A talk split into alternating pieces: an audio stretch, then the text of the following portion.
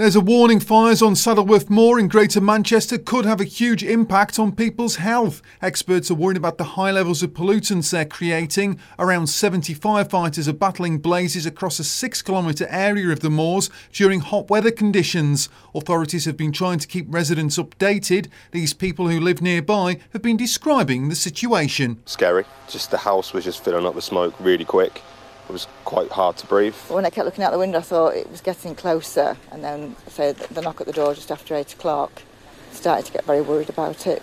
The government's being urged to extend civil partnerships to heterosexual couples after a man and a woman won a legal battle at the UK's highest court. Rebecca Steinfeld and Charles Keidan want one, but can't as only those in same sex relationships are eligible.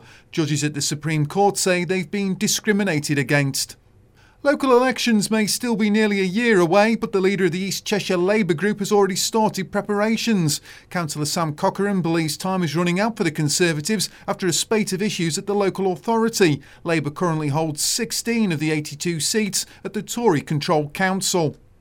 A service offering free information and support for people affected by cancer is coming to Cheshire this week. The Macmillan's Green Bus will be in the Market Square in Crewe on Friday. Dietitian Jerry Timmis will be there. She says it's important they reach as many people as they can. And we want to just make sure that we're on people's doorsteps, you know, outside the supermarket, outside the market, just so that they don't have to always come to the cancer um, support units in the hospitals to get the support. We can be on their doorstep for them.